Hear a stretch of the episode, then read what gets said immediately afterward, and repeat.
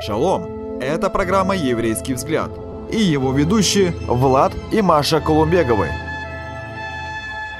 Шалом, дорогие друзья! Шалом, дорогие друзья! Шалом, говорим! Шалом! Дорогие друзья, наша тема Пурим для Израиля и Пурим для церкви. История Пурима, она невероятная. Как так могло произойти, что одна девушка, смелая, отважная, которая просто шагнула, она смогла перевернуть судьбу всей страны? Конечно, это все с молитвой, и с дядей Мордыхаем, и со всем народом, и с постом. Только Но- хотел сказать, что не только одна девушка, что ей помог дядя Мордыхай и также э, этому Разные обстоятельства. разные обстоятельства, ситуации подталкивали ее к тому, чтобы она все-таки рискнула и рискнула не просто чем-то, а своей жизнью Да.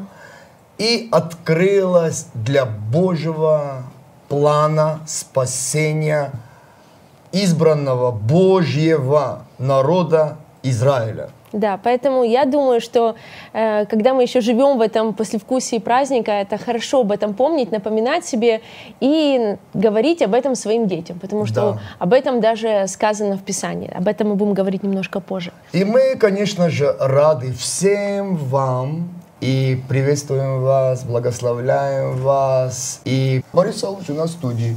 Мы уже представляем. Борис Савлович, спасибо вам большое. Э, Пуримная тема, и нам где-то показывает, что Эстер, Гадаса ее, еврейское имя, она могла стать генералшей. Вот. И потерять, как Астин потеряла Предшественница, свою позицию. Но из какого она народа? И как она использовала эту позицию, которую она заняла, и по милости Божией, как Мардыхай сказал ей, что не для такого ли времени ты достигла достоинства царского, чтобы проявить? Да, но еще важный аспект, кого она, кому она осталась верной и кого она осталась слушать, будучи царицей, как она не забыла это, что есть дядя, есть э, тот, кто Да. мудро наставляет ее. Это было тоже очень-очень важно для нее. Мы уже постепенно переходим к нашей теме. Ой-ой-ой, Но- как постепенно. Ну что же, дорогие друзья, вы знаете уже нашу тему. Пурим для Израиля и Пурим для церкви. Для кого-то название нашей передачи может быть где-то э, провокационным, но как-то мы постараемся как-то что-то, может, сбалансировать или даже же тут провокация? Уже так мирно все так мирно. называем, так спокойно. И Пурим для Израиля, и Пурим для церкви. Знаете, Пурим для Израиля это может быть воспринято нормально, как для Израиля. А вот для церкви, а, А. при чем тут Пурим и при чем тут церковь? А, ну да, вот оказывается, с какой стороны глаз Да. зашел. Молодец. Да. И э, что же значит праздник Пурим для Израиля и как церковь должна относиться реагировать на этот праздник Пурим?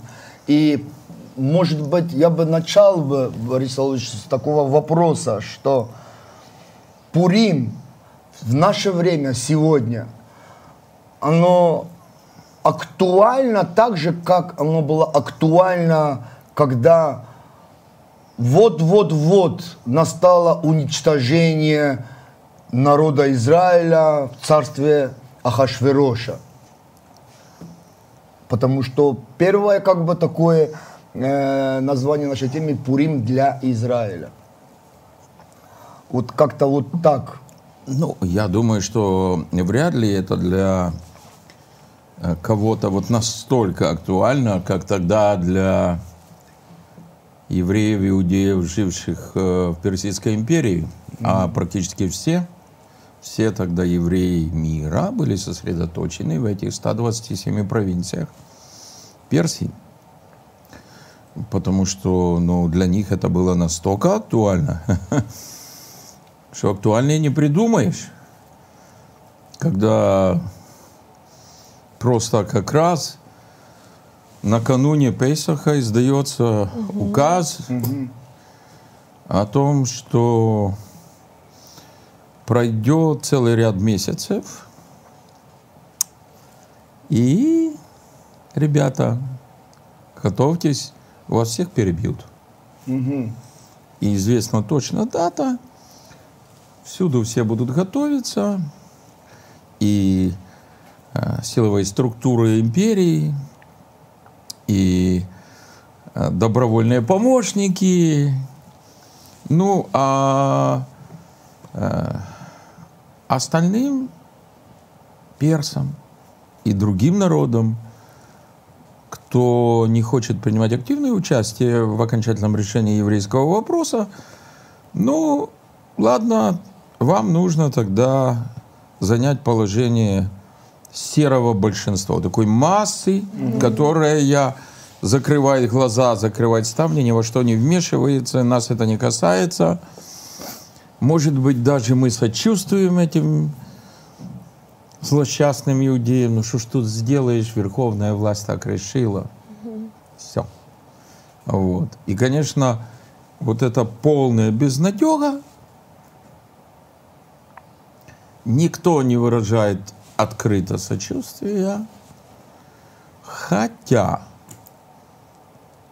именно в столице, в Шушане или Сузах, там очень интересные вещи происходят. Не одни иудеи, когда мы читаем книгу Эстер, рыдают и вопят к Богу. Ну, это интересно. Да, там многие в печали. Многие в То есть печали. не одни евреи. Да, да, да, да. И у меня, ну, возможно, у кого-то Ого. тоже может быть такой вопрос. Если было столько много месяцев впереди у евреев, почему они там не убежали куда-то, не переселились быстро в Израиль? Как-то как не решили этот вопрос чисто географически? Да, особенно в Израиль, который был частью Персидской империи. Нелогично. Который, Да. вы понимаете, вот как можно было бы сказать, и как многие говорили, эх, если бы все евреи сделали алию в 30-е годы. Да. Ну, во-первых, англичане им это не позволили. И местные мусульманские жители пытались вооруженно препятствовать этому. Но это не работало для того времени, потому что Персидская империя, она распространялась Да. на всю землю Израиля и даже на окрестные земли, включая Египет. Вот. И поэтому вариантов не было. Бежать не было. Да. Бежать не было куда. И сегодня мы смотрим, э, многие бегут в Израиль. Но Слава я Богу. знаю, что некоторые, которые прибегают туда, обнаруживают, что надо бежать обратно. Или дальше. Или дальше бежать. Вот. Но, Борис Ильич, я бы хотел бы вместе с нашими зрителями прочесть одно, э, несколько стихов, э, э, к тому вопросу, который я задал, актуальность Пурима в наше время сегодня. И это, конечно же, книга Эстер, Эсвир, 9 глава, э, 27-28 стихи. С 27 по 28 стихи. Очень интересный здесь момент я обнаружил, который относится к нашему вопросу Пурим, актуальность Пурима в наше сегодняшнее время. И я читаю, постановили иудеи и приняли на себя и на детей своих, и на всех присоединяющихся к ним. Это вот то, что вы, наверное, имели в виду, что те, кто присоединялся к ним, это были люди из других народов. Абсолютно. Это мне напоминает также исход Пейсах Да. в Египте. Не отменно, чтобы праздновать эти два дня под предписанному о них и в свое для них время, каждый год, точка запятая, и чтобы дни эти были памятны и празднуемы во все роды, в каждом племени, В каждом племени. в каждой области, опять-таки же здесь именно подчеркиваются вот эти как бы составляющие, и в каждом городе. И чтобы дни эти, Пурим, не отменялись у иудеев, и память о них не исчезла у детей их. И мы, исходя из этого стиха, из книги Эстер или из книги Свир, мы можем говорить, что сегодня, в наше время, празднование праздника Пурим так и актуально. И вот его актуальность сегодня, в наше время, может, поговорим, Борис Солович, об этом, как для Израиля, так и для церкви, потому что если церковь относит себя к, скажем так, к Богу Израиля, как к Богу-то, которому оно поклоняется, которого оно принимает, а Бог Пурима или Бог Израиля это и есть Бог, который есть истинный Бог, который явил себя и Аврааму, Ицхаку и Якову, и через Иешуа, сына своего, открыл себя многим-многим народам. И из всех народов могут прийти к Нему и принять то спасение, и можно даже сказать тот Пурим через Иешуа, который сегодня открывается каждому сердцу. Но поговорить об именно вот этих моментах Пурима, как Пурима, праздника Пурима. Смотрите, друзья, э, тут очень серьезные вещи сказаны. Сказаны, что это праздник навечно во все роды для всех иудеев. И для всех их детей. И для всех присоединившихся к ним. Как воспринимали вообще себя все христиане первых поколений из всех народов? Ну, очень просто это видно из двух, можно сказать, ключевых посланий Нового Завета. Самого главного послания э, к римлянам. Когда мы читаем, например, девятую главу послания к римлянам, и говорится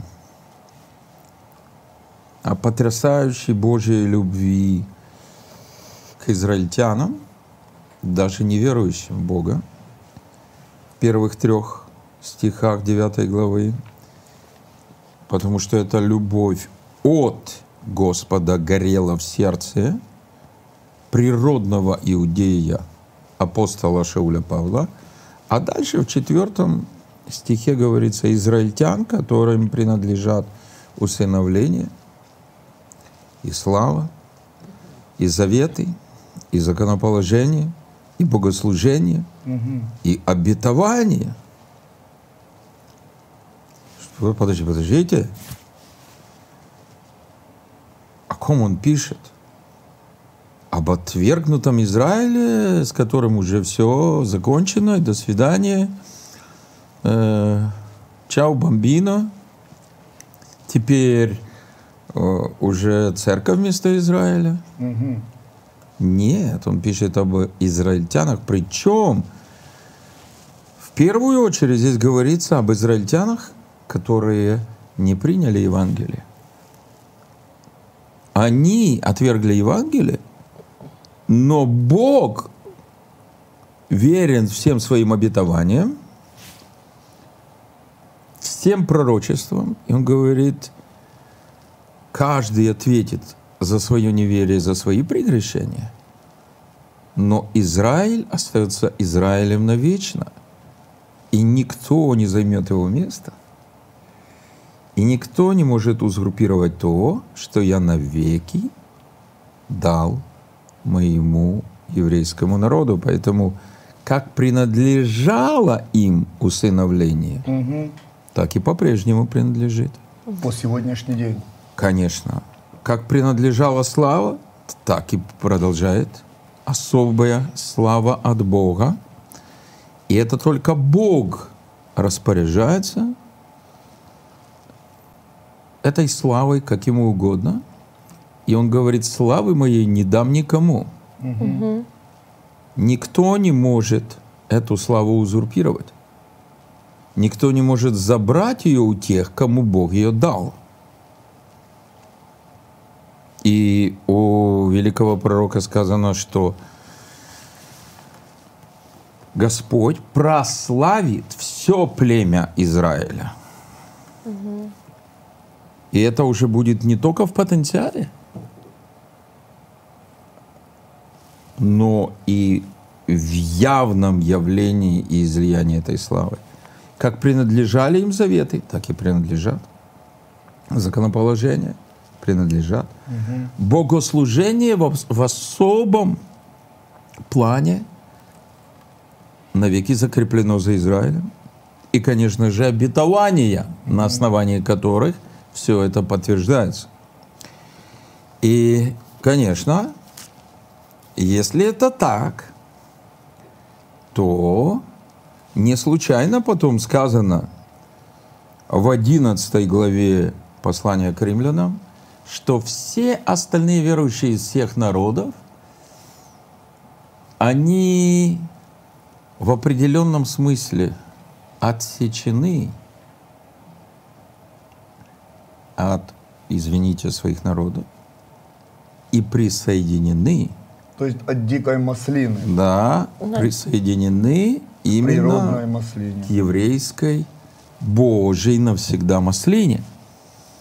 И когда они правильно питаются соком этой маслины, не противопоставляя себя ей и тем более ее корням, то они благословляют и свои народы.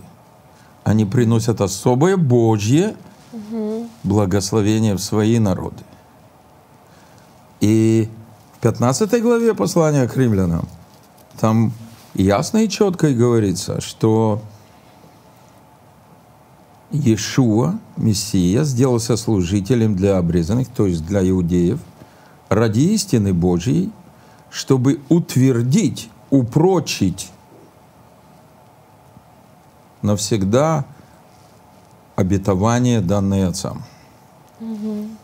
Не отменить, не просто вот исполнить часть во время своей земной жизни, как ложно переведено в синодальном переводе, а утвердить и упрочить.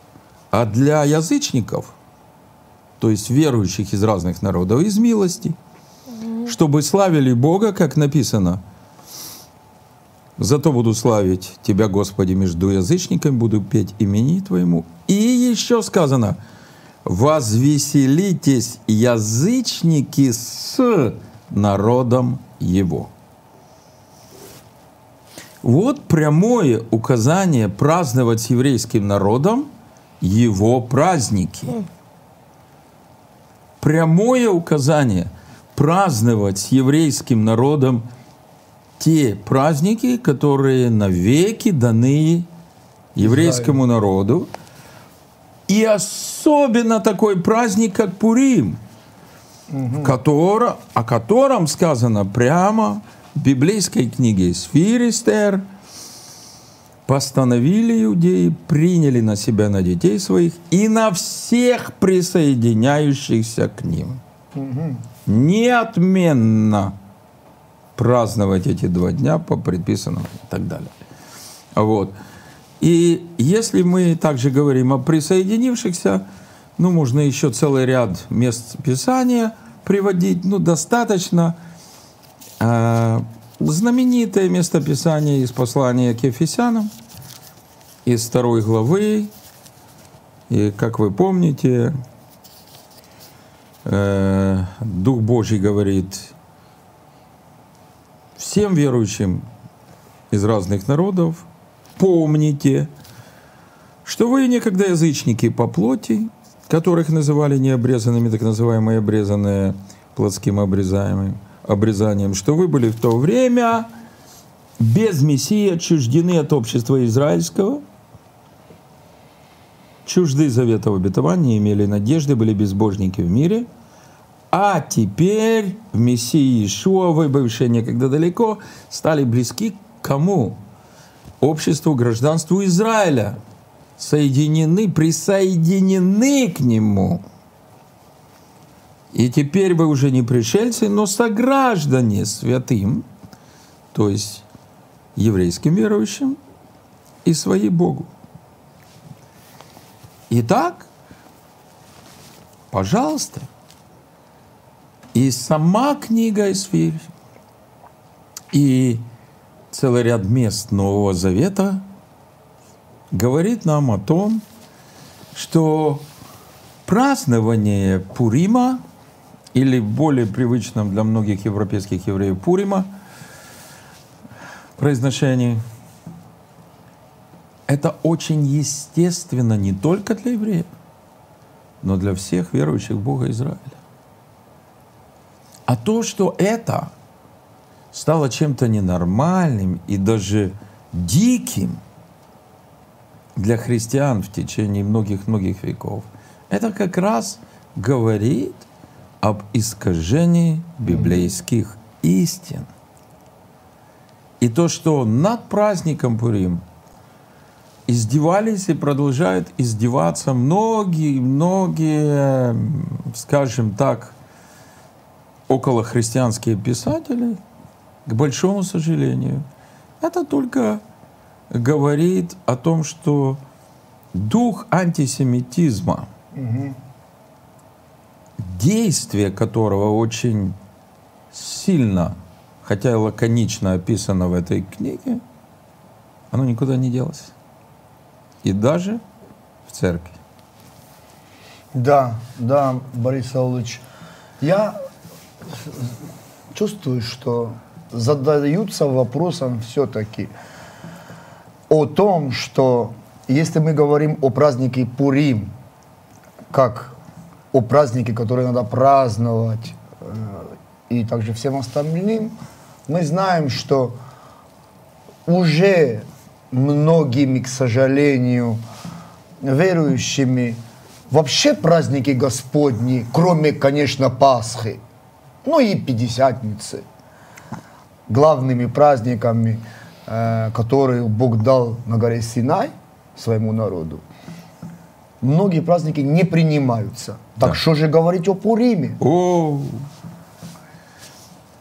Хотя вы четко, ясно подчеркнули, и даже с этого стиха, и всех присоединившихся к в то время, и всех вышедших из разноплеменных народов во время Египта, когда Бог освободил крепкой рукой свою, свой народ. да, и здесь, и здесь четко сказано, как мы читали, Что и же чтобы нам сказать эти дни этим были людям? памятные, празднуемые во все роды в каждом племени.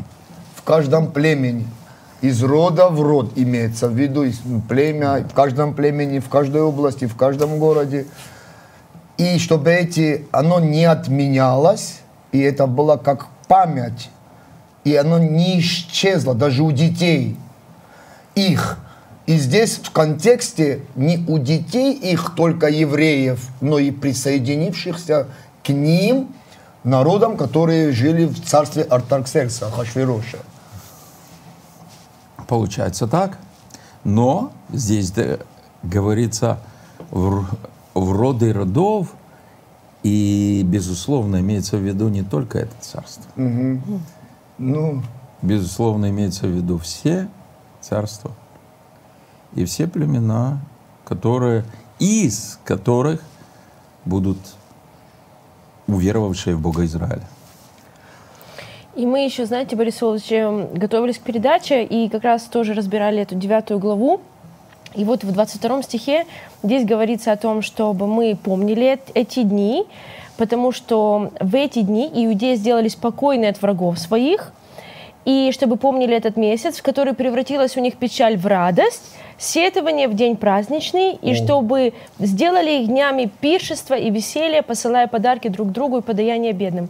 И у нас вот эти дни сетования в праздник, рад, печаль, в ликование, оно э, стало очень созвучно с Исаием 61 главой, где Мессия говорит э, о себе, что ну вот дух Господа Бога на мне, вот, и потому что Он послал проповедовать пленным освобождение, узникам открытые темницы, проповедовать день мщения Бога нашего, утешить всех сетующих на Сионе и возвестить, что им вместо пепла дастся украшение, вместо плача елей радости, вместо унылого духа славная одежда, и назовут их сильной правдою и насаждением Господним во славу Его.